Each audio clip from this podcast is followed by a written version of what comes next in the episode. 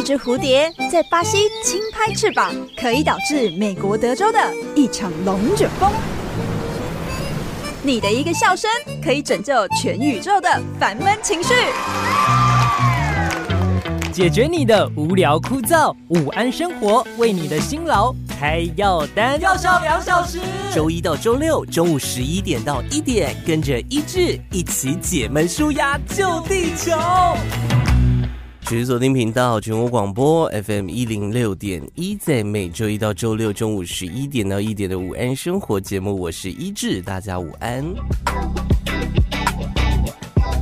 新年快乐！今天是二零二四年的第一个上班日，真正的过得很快，三天连假咻几的就过去了。昨天晚上九点多的时候，坐在沙发上，叫做天哪，怎么 元旦这么快就过了？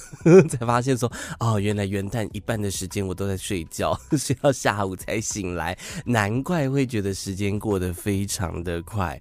上礼拜的跨年，不知道大家到哪边去跨哦？你是这个去呃这个跨年晚会呢？去看？烟火秀呢，还是像我朋友一样，就是他们说在那个一零一附近的一间海底捞店吃饭呢，一边吃一边看烟火，或者你是在家里面自己跨年，跟朋友一起跨年呢？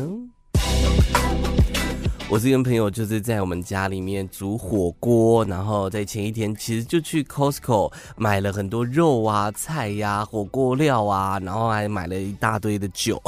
喝酒不开车，开车不喝酒。我买了很多了，因为是在家里面嘛，所以喝完就可以直接回房间睡觉这样。然后就从大概八点多就开始煮，哇，真的是吃超饱，狂煮，煮了一大堆东西来吃这样。我觉得最好笑的是跨年的时候，因为我们家是没有第四台的，所以我们是用手机的网路看 YouTube 的转播。那个时候，其实我们还在决定说，我们到底要看这个一零一的烟火秀，还是台中的烟火秀，还是义大的烟火秀，就在那边决定。我就看那个荧幕电视转播的时间已经五十七分了，而且不行不行，赶快赶快赶快，我们看台中的好了。然后我们就坐下来，然后倒好酒，准备要举杯，五十七。七分，哎，到了五十八分、五十九分，哎，想说，哎，为什么外面已经在嘣嘣嘣了？想说很奇怪，你知道？后来手机瞄头一看，才发现说，哦，已经零点了耶，已经到了二零二四了。结果我们的一幕那个转播还在五十九分呢，才发现啊。对啦，因为我们看网络转播的，你知道，所以那个时间可能会慢个一分钟、两分钟。我说天哪，天哪，外面已经放烟火放成那个样子，然后我们电视荧幕还在那边十九，完全是两个世界哦！我的天哪。我们还有另外一个朋友更好笑，我们跨完年打电话给他，想说哎，祝一下新年快乐。虽然没有一起这个吃火锅跨年，但是还是可以祝贺一下。我说哎，新年快乐啊！你今年去哪里跨年呢？他说他待在家里面。我说哦是哦，然后我就跟他分享了我们那个看网络的 YouTube 转播那个的事情，然后他就说哎，你们还好吧？我刚刚洗澡洗到一半，突然就跨年了耶！我想说你怎么会在十一？一点五十几分的时候跑去洗澡呢，而且这个小姐更厉害的是，她去年也是这样哦，她已经连续两年就是跨年都在洗蓬蓬洗澡的这个过程当中度过，洗一个澡洗了两年的时间，真的是有点厉害，对不对？而且那一天晚上，其实刚跨完年，有点意犹未尽哦，就还在讨论说，哎，要不要我们当一次年轻人啊？我们去 KTV 夜唱，你觉得怎么样？我们唱到白天再回家睡觉，反正明天元旦嘛，大家都不用上班，哎，冲一下，对不对？然后想说，哦，好啊，好啊，然后就问了一票朋友，大家说 OK，开始拿起手机打 KTV 的电话，发现没有一间打得进去，就算打得进去，他说，哦，不好意思哦，我们都要以现场排队为准。然后问说：“那现场很多人吗吗？”他说：“嗯，很多。”同一时间，有非常多的年轻人也正离开跨年晚会的现场，前往 KTV 的途中。后来想说：“嗯，好吧，那我们还是 不要再就是去跟人家凑热闹，早点洗洗睡啊，毕竟也都不年轻了。”最近的天气真的很好睡哦，我也不知道到底是为什么。昨天晚上突然变冷，然后我昨天，就我这几天好像都是这样，就是吃饱饭之后坐在沙发上面，九点多那个眼皮就开始慢慢的合上，慢慢的合上，是怎样？太累是吗？可是也没有啊，不是才刚放完年假，今天只是年假，今年的第三个工作日，哎，怎么就会这么累呢？I don't know why。而且昨天呢，躺在床上洗完澡就准备要睡觉了，想说划个手机好了，划着划着就睡着了，半夜惊醒哦，想说 我手机没有插着充电怎么办？这样我明天会不会起不来？然后就一阵慌乱，赶快把手机接上充电，然后之后哎、又突然睡着了呢。超级累，而且今天早上也差点醒不来，就是因为这种温度就很适合躲在被窝里面。我早上就看到有人讲说什么让自己那个大脑可以快速清醒过来，有一个二二一的起床法。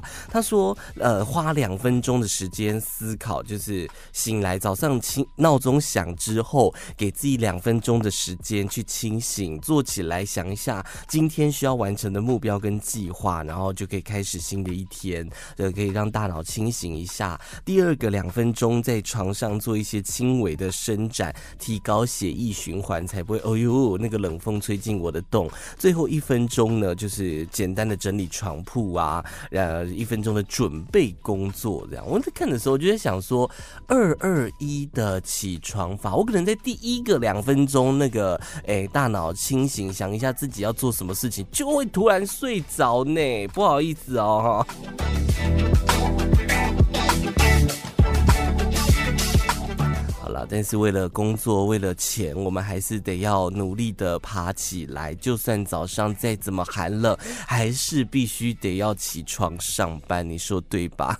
昨天晚上回家的时候，就是要上楼，就发现我们的信箱，每一户的信箱都被塞了一大叠东西。最近就是那个文宣超级多，然后每次都要整理信箱，就要把它拿去回收掉。不过那一本特别大本呢，仔细一看，拿出来看才发现，哦，原来是。是选举公报，突然想到，哇，下礼拜六就要投票了，不知道大家有没有已经决定要投给谁了？还是说各位都是中间选民，还没决定自己最后要投给谁？不管是立委，不管是总统，不管是政党也好，我们就可以透过选举公报来看一下各个候选人、各个政党他们的政见是怎么样嘛。而且它上面还会订那个投票通知单哦，所以大家就是，嗯，就是我我我不知道大家有没有在翻阅。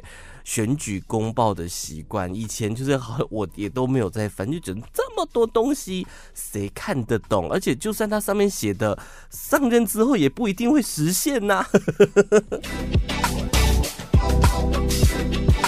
不过近几年的选举公报好像都变成大家可以从里面挖宝的一个新奇的东西。我不知道台中的公报我还没翻，所以我也不太确定，就是各个候选人他们提出来的证件到底是怎么样哦。不过今天因为昨天前天开始发嘛，今天就已经有新闻写到说，全台各地有一些比较特别的候选人，呃，他们有一些证件吸引了大众的目光。其实。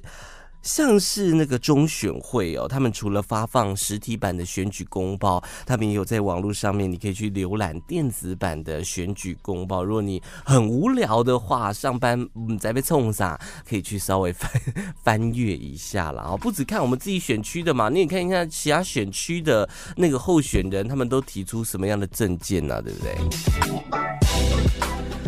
好，哎、各县市的立委、总统就不讲了啦。总统写的就是那些东西嘛。这个你知道，各地其实有一些立委的候选人，他们的证件引起了大家的目光。我看的也是瞠目结舌。首先，第一个是基隆市选区有一个候选人叫做黄杰阳哦，他在他的证件里面写到说，他经历过九二一，经历过九一一，然后过去没有从政的经验哦。为什么要从政呢？他说希望落实居住正义，向神明讨房屋税、地价税。另外，他还写到，他觉得现行的罚则太轻了，他提议要增加一个叫做罚写的制度，罚写道德经。天哪，它完全勾起了我的那个恐怖的回忆哦。我记得我国小的时候，那个功课没写啊，作业没交啊，或者考试考没好，呃，没考好，我们老师都会叫我们罚写心经，有没有？一大早大家去升旗的时候，然后就趴在窗台那边抄心经。后来想说，嗯，好像也不错诶，这样可以不用去升旗，不是啊？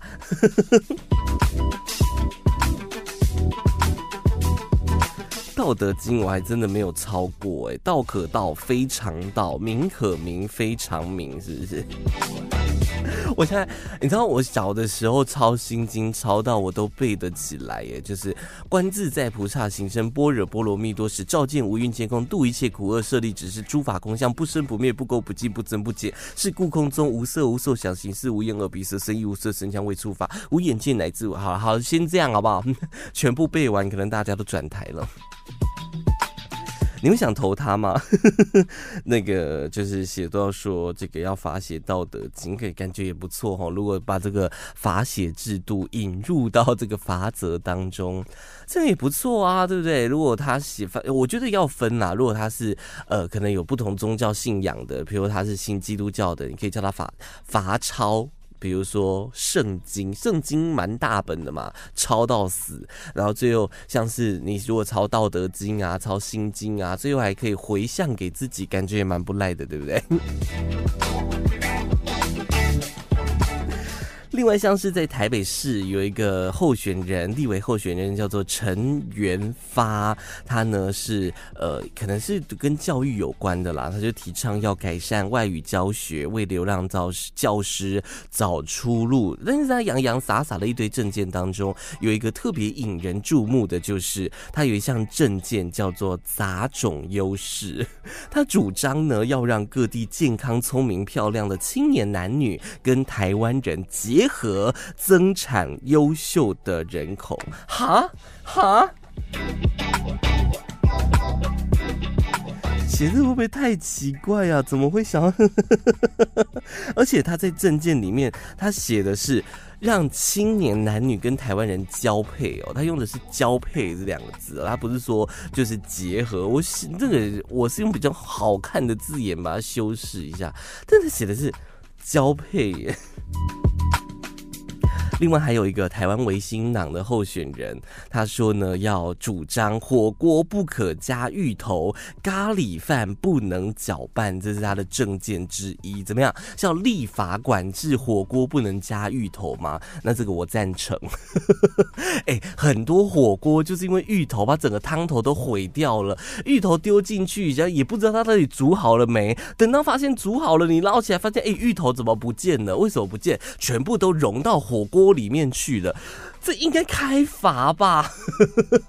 还有咖喱饭不能搅，咖喱饭不能，我不知道，因为咖喱饭能搅搅拌开来吃，跟一口咖喱一口饭其实是分很大的两这个族群两派，对不对？你是哪一派呢？我这个我是站在咖喱饭要搅拌那一派了，虽然搅起来很恶心。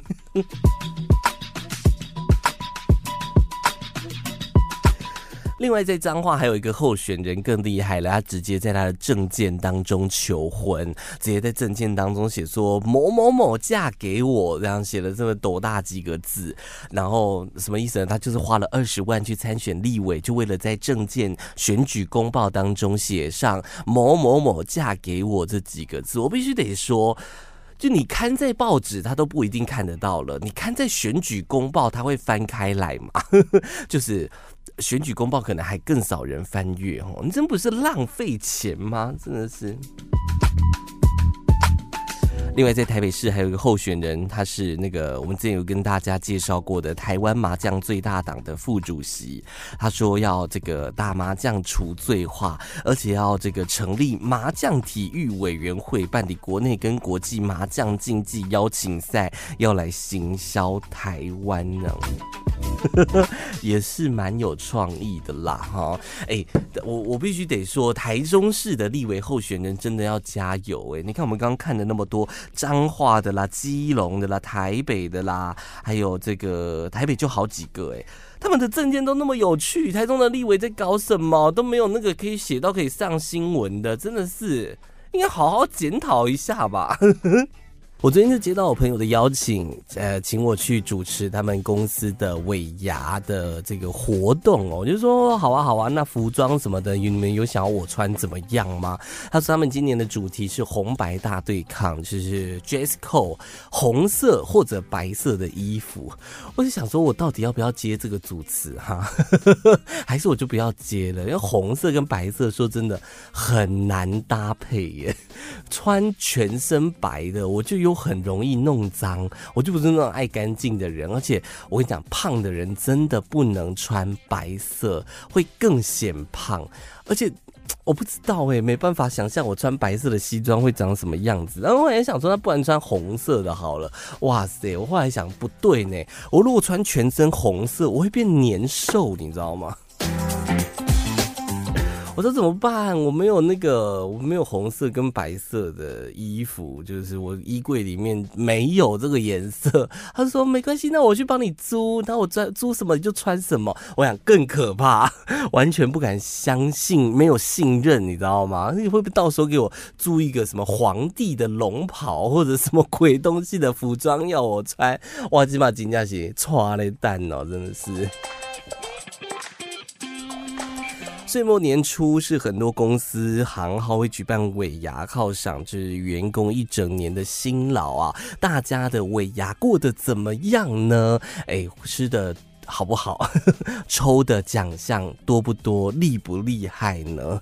像是有网友就在讨论尾牙，说他们公司哦，金当生哦，一人发一锅的小火锅，连里面那个料啊都是客户赞助的，公司根本没有出到什么钱，让他超级傻眼，想说那你还不如不要办比较好。没想到这个抱怨文啊，在迪卡一抛出来，下面很多网友哇，心有戚戚焉，纷纷开始抱怨。自己的公司哦，有人讲说他们公司连尾牙都没有，有些人讲说他们尾牙哦，小老板喝醉了，该台上大喝讲，大声讲说尾牙要加码抽奖金，喝醉了你知道，然后抽出来之后，他也钱也拿到了，结果没想到回到公司去，那个大老板知道，就是他儿子干喝醉干出这种蠢事来，他说不行不行，不算不算不算，还硬要把员工抽到的那个奖金给他收回去，你看这行不行？就夸张了呀！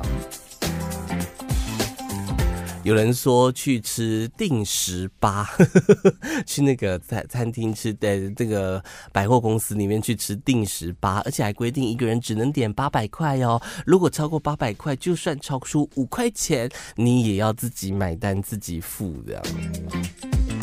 还有人说尾牙一家呃一一整个公司的人跑去当服务生，服务老板一家的朋友们，这真的是有够过分呢！这是怎么样榨干员工到什么地步？还有公司说那个老板他们也没有办尾牙，没有年终奖金，也没有尾牙，然后老板给员工一人一瓶桂圆红枣茶，什么意思？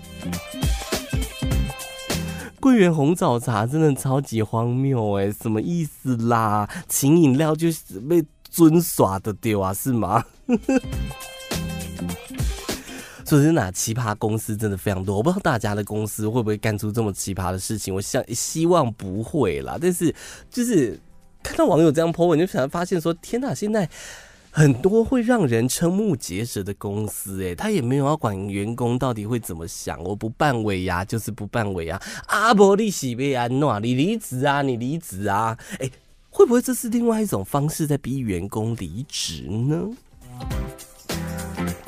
因为因为这个，如果是公司把员工裁掉，他要付资遣费嘛，他要付一大堆微博的东西。但如果这个时候是员工自愿离职签的那个自愿离职同意书的话，哇，那公司省了很多钱。所以如果公司真的要把一个人逼走的话，哎，会不会用这种不办尾牙、没有年终奖金的方式把大家逼走，也是有可能的嘛，对不对？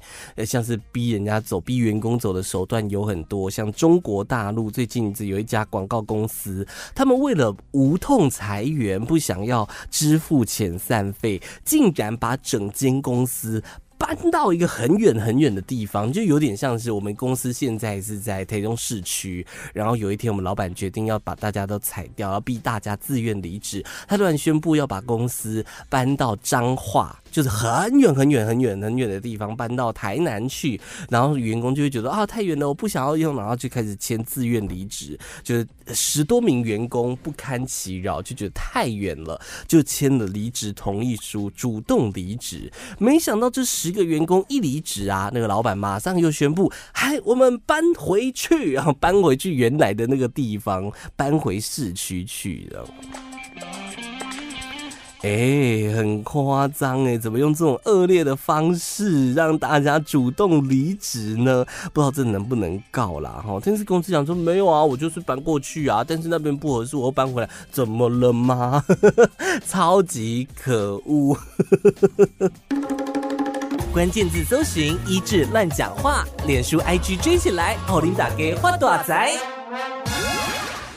回来玩生活，我是一志。下个月二月份的月初就要过年了，其实也剩没几天了。每次到了过年前，都会聊到一个话题，就是呃，回家都会被家里的亲戚长辈问东问西，比如说啊，你工作怎么样啊？有没有升官呐？哎，有薪水有没有增加哈、啊？你们业绩好不好啊？啊，那个什么，你们年终领多少哈？啊，你现在赚多少钱？一年收入多少？啊，有没有买房买车？有没有对象哈？有没有？男朋友、女朋友没关系啊，都可以带回来呀，带给我们大家看一下长长什么样子啦哈啊，那个什么什么计划要结婚呐哈，哎有没有生小孩的规划哈？现在有那个冻卵的补助，要不要去做一下？我问东问西问一大堆，真的很像两巴掌给他打下去，你知道？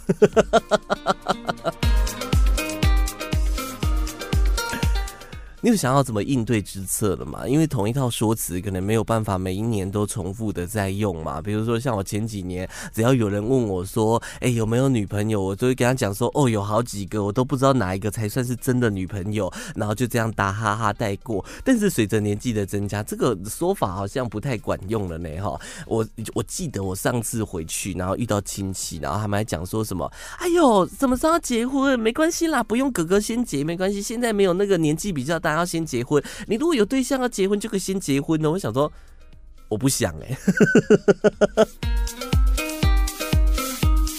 哎呦，好烦哦，怎么办啦？所以，所以在像前几年不是都会有一个流行，就是出租女友、出租男友的服务吗？就是在过年期间，你可以就是租用嘛，的费用付多一点，他可以假装假扮成你的另外一半，跟你回家，然后帮你跟这些长辈们 social，表现出说，哎呦，我是他的很好的另外一半，然后也给家人留下好印象，就是说啊，我儿子交的这个，我女女儿交的这个对象很棒，很不。错，就是出租男友、出租女友的服务，就是很兴旺，应该讲说生意兴隆了哈。但是其实过年也不一定要带另外一半回去家里面嘛，因为你又没有又还没结婚，另外一半你的女朋友、男朋友可能也会想要自己在自己的家里过啊，所以也不一定需要有一个真实的人出现，你知道？所以有的时候其实用骗的应该就可以了吧。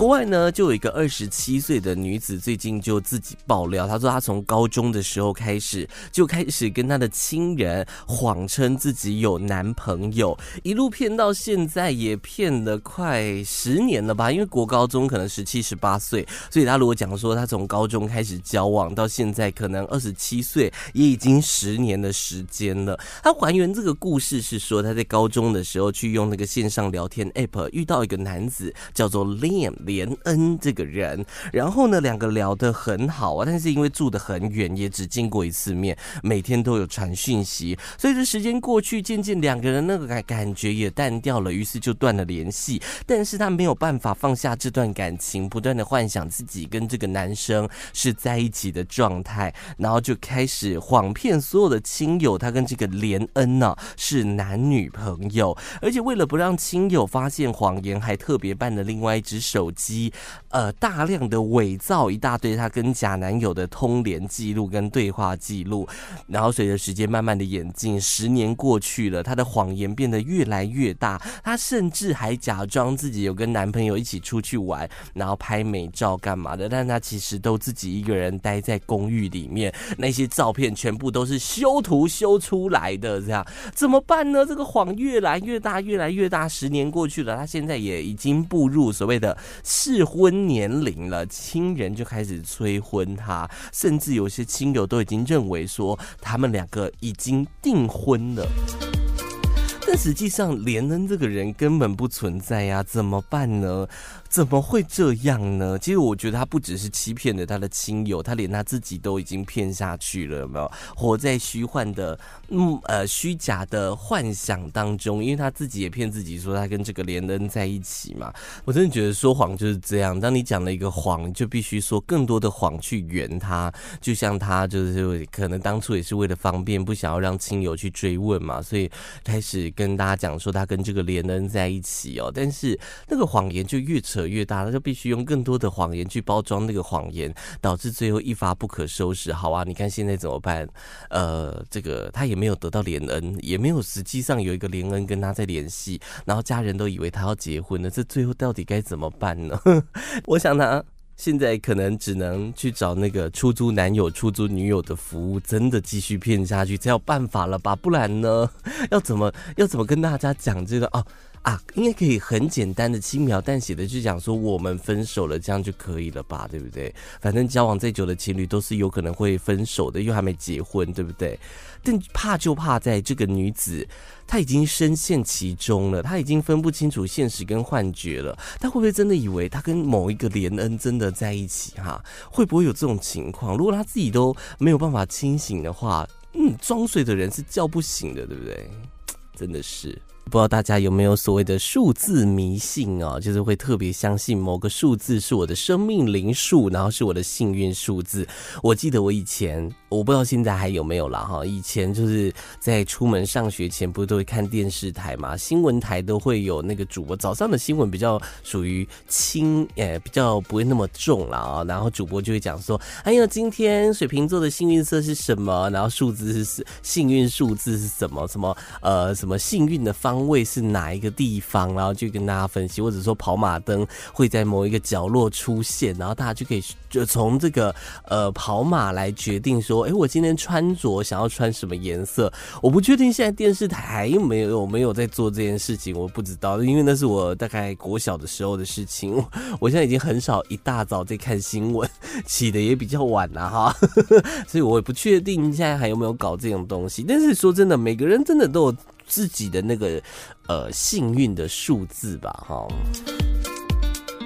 你可能会把幸运的数字拿来买乐透啊，你可把它拿来买刮刮乐啊，或者你可能把你的幸运数字拿来设成你的这个账号密码的那个密码的部分，但是这个有一点太好猜了啦，如果不小心幸运数字被人家知道，马上就破解开，对不对？你知道除了台湾很多人有这种数字迷信，在国外也是很多地方大家也都有类似的数字迷信，比如说像是越南人。呃，越南的第一个上班日在昨天，他们就举办了车牌号码的竞标比赛，不是比赛啦，就是竞标呃活动，让大家来去这个竞标车牌数字哦。然后你知道，呃，他的竞标啊，一举拍出了台币三千七百二十八万元的天价，然后那个车牌叫做八八 A。六六六点六六，哇塞，六六六六六，他们竟然是比较喜欢六，不是比较喜欢八，是不是？其实越南人对数字的迷信跟偏好也都是有的，像他们特别喜欢二啊、三呐、六呃跟八跟九这五个数字。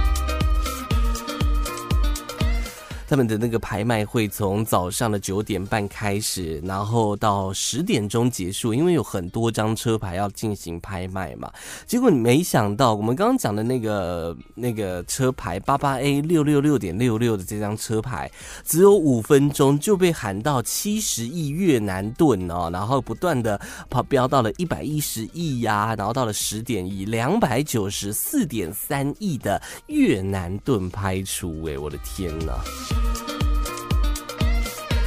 很多人就觉得说，你看八八 A 六六六点六六有发路的意思，就是发财的意义哦，所以才会这么有价值。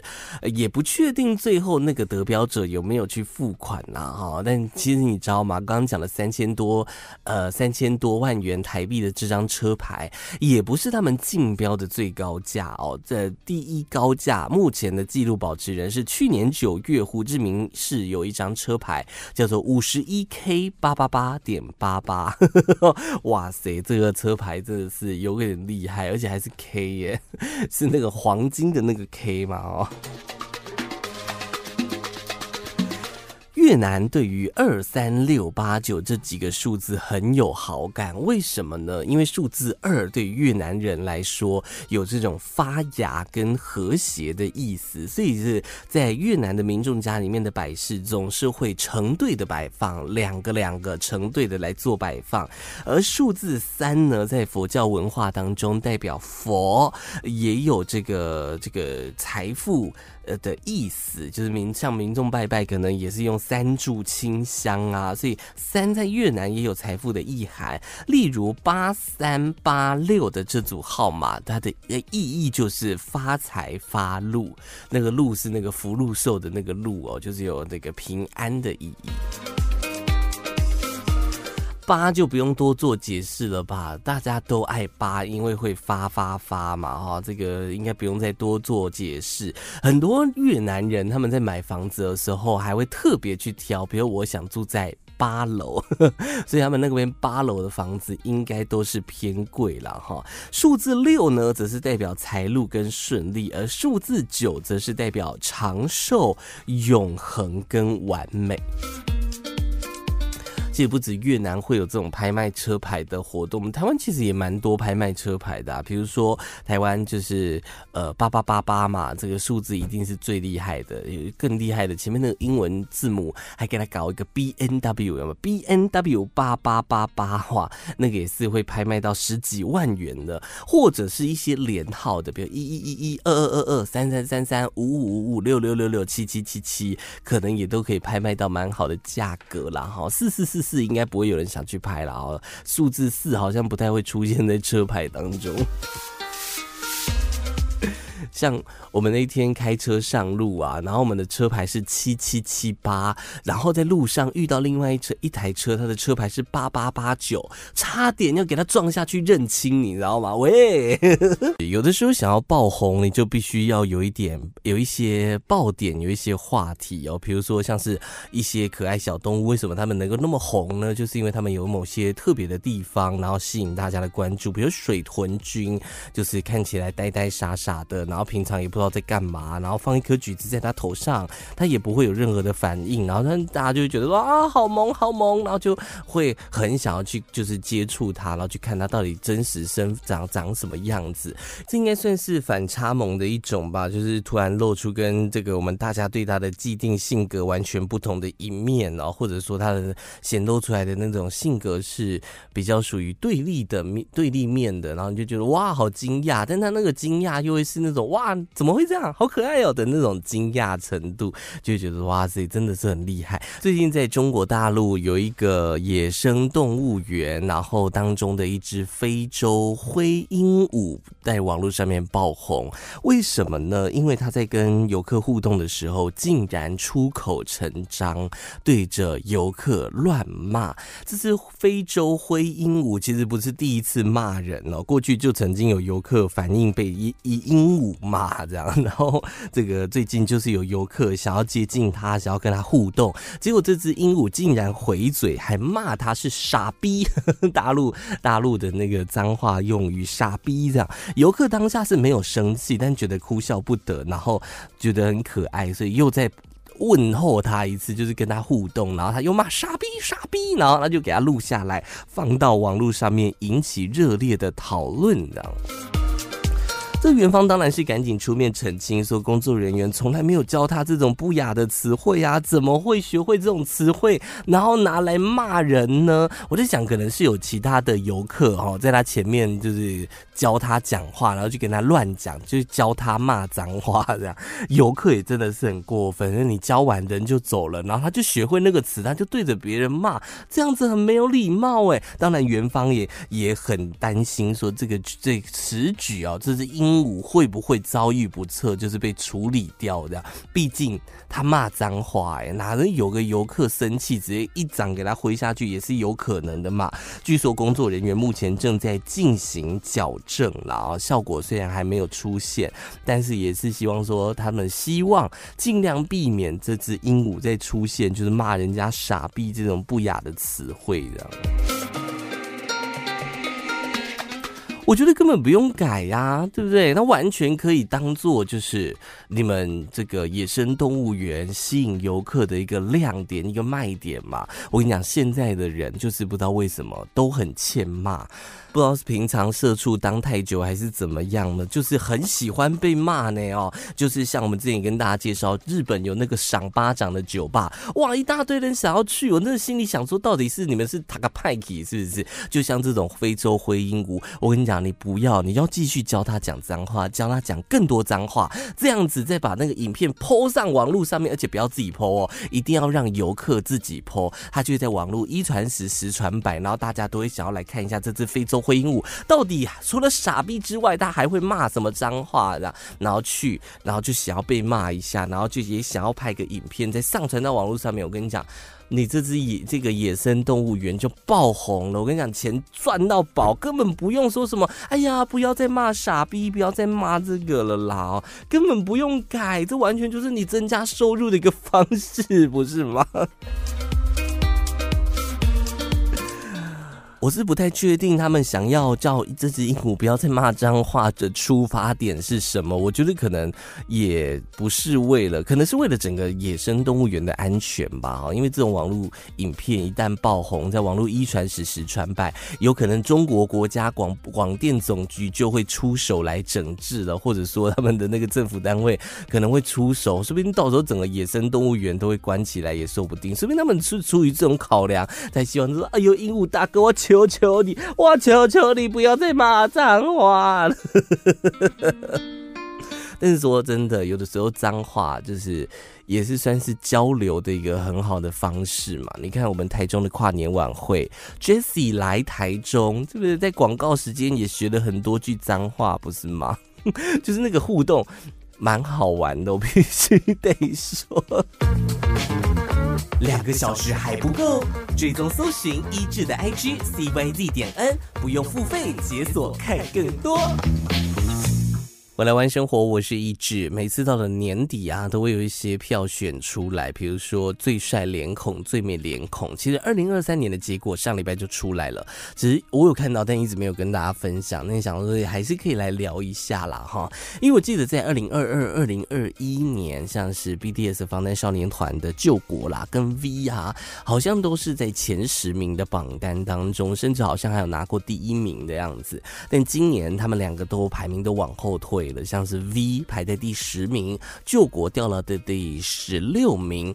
全球哎最好看的脸孔，今年的榜首由 Timothy Shalame 拿下，就是《旺卡》的男主角，也是即将上映的这个。沙丘第二部的男主角拿下了第一名的位置，然后还有像是什么呃，肖战也有上榜啦哦，然后呃，亚洲脸孔这个第一名是这个香港的演员叫做江涛哦，江涛我是不知道他是谁啦，但是有办法排到第这个第三名也是蛮厉害的。要来跟大家分享这个新闻哦，这个帅哥可能有些人都会觉得说啊，帅有什么用？夸你干没加劲这样，虽然吃不到，但是竟然是有办法帮女性朋友增加这个记忆力的。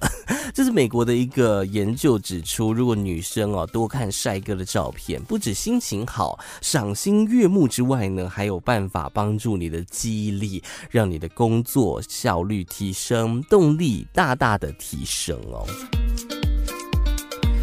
这是美国呃卡东卡罗来纳大学做的实验，把五十八位异性恋的大学生分成两组，第一组看帅哥美女的照片，第二组看相貌平庸的路人，然后随机看了十张脸孔，盯着照片七秒钟之后再听故事来测试这个记忆度，结果发现呢、这个第一组看帅哥美女照片的成员记忆力的表现比较好。再来，他就做了第二个实验，延伸去做哦，把这个大学生分成三组，第一组看高颜值的照片在听故事，第二组看普通颜值的照片在听故事，再看高颜值的照片再做记忆力测试，第三组则是看普通的照片之后再做记忆力测试。结果显示，只只结果显示，当听故事前先看帅哥美女的照片，那个结果的记忆力是比较好的，所以他们就得出了这样一个。结论呢、那你可能会想说，为什么看帅哥美女的照片记忆力会提升？研究人就想说，可能帅哥美女比较有吸引力啦，好，会让人产生目标感，或者说诱发求偶的目标，会让你产生那种竞争的动力。我觉得比较有可能的是。你看完帅哥美女的照片，你再去听故事，你可能会把那个帅哥美女带到那个故事当中，带到那些浪漫的情节啦，带到那些既恐怖的情节，把它当做男女主角，你知道，在那个后面听的那个故事去演，所以你的就有画面感，所以记忆力就会提升了，应该是这样吧，哈。所以展望新的一年，大家也可以就是准备个你最喜欢的帅哥美女的照片，摆在自己的办公桌上，哎，是真的有办法提升你的工作效率的，对不对？不要再讲说什么，哎呀，追星怎么样，追星怎么样，追星是真的有好处的，好不好？一直以来，打电动这件事情，在很多人的眼里，可能是一件不太好的事哦。可能会觉得说：“哎呦，你这个样子会过度沉迷呀，会荒废学业呀，等等的。”就举很多这种例子，想要跟大家来讲说：“哎，打电动不好，不好，不好。”但是其实打电动也是有一些嗯好的地方啦。比如说，最近国外做了一个研究，就发现说：“哎，玩那个 Switch 上面一款游戏叫做《超级玛利欧奥德赛》，有。这个减缓忧郁症的这个症状，哎，我那时候买 Switch 的时候也是冲着马里奥系列的游戏这个下去买的，像是奥德赛也算是我第一个玩的 Switch 的游戏，真的很好玩，因为它不像以前的那种 Switch 的马里奥是横向式的，它就是一个三 D 的世界，然后你可以自由的去探索，自由的去绕，所以这也是挺好玩的。但是我没有想到，《马里奥奥德赛》竟然有研究说是可以减缓忧郁症的效果。它在 Switch 的这个游戏的销售榜上，《奥德赛》算是销售度热门程度很高的，所以总销售额，它的销售量啦，有到两千七百万张，这个成绩非常的好。最近就是有德国的研究团队找来了四十多个忧郁症患者做的这个研究，分成三组，其中一组呢就让他们玩这个《超级马里奥奥德赛》，就发现说，哎、这个忧郁症的效果真的有减缓呢。我不排除这是。那个任天堂公司自己买的新闻也是有可能的啦，因为可以影响的东西太多啦。他是真的只玩奥德赛，所以减缓忧郁症吗？还是说玩其他电动游戏也都会有减缓的效果？也不确定。而且你只找了十几个人，那这个研究的样本数会不会太小了呢？不确定呢。我讲到任天堂，他们真的出了很多经典的游戏，也有很多他们著名的 IP 嘛，像是除了马里欧，它还有另外一个是马里欧赛车，在环球影城里面也有专属自己的游戏啊。然后我不知道大家有没有看过，在日本的街头有一些它会有那个马里欧赛车在路上跑，就是也变成一个新的噱头哎、那有人想说，那我在台湾有办法玩到吗？之前在加拿大的好事多就有人看到在开卖马里欧赛车真人。版就没想到最近有人就在台湾的好事多看到了，就是同款的实体版的儿童电动车，很多家长就有关注，而且说它的售价比在加拿大贩售的价格还要便宜四千块。不知道这个价格大家各位家长买不买得下去了哈？说一台要一万零七百六十九元的这个价格。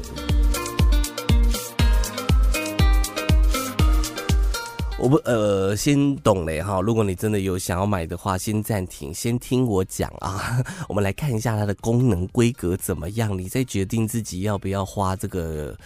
我自己会觉得是冤枉钱呐、啊。为什么我会讲冤枉钱呢？因为好，我们先讲优点好了，它是百分之百的高还原度啊，这当然是优点之一。有这个三档的排档杆哦，然后椅子的间距可以调整，最大的承重有三十七公斤，可以提供给三岁到八岁的幼儿坐在上面。最高的时速也有到达八公里。首先第一个重点是第一个，你要有场地可以让小朋友坐在上面玩，你要这个家里面。的腹地要够大嘛，对不对？你不可能让小朋友坐着这台马里奥赛车到马路上吧，很危险呢。另外，我觉得更可怕的来了，它的充电啊，一次要充六到八小时，然后它的续航能力是三十分钟。各位观众朋友啊，听众朋友啊，你看这合不合理？我充一次电充六到八小时，上路三十分钟就没电了，我要拿回去充电充六到。八小时，不觉得这个规格有点太奇怪了吗？一几万块的物件，你买得下去吗？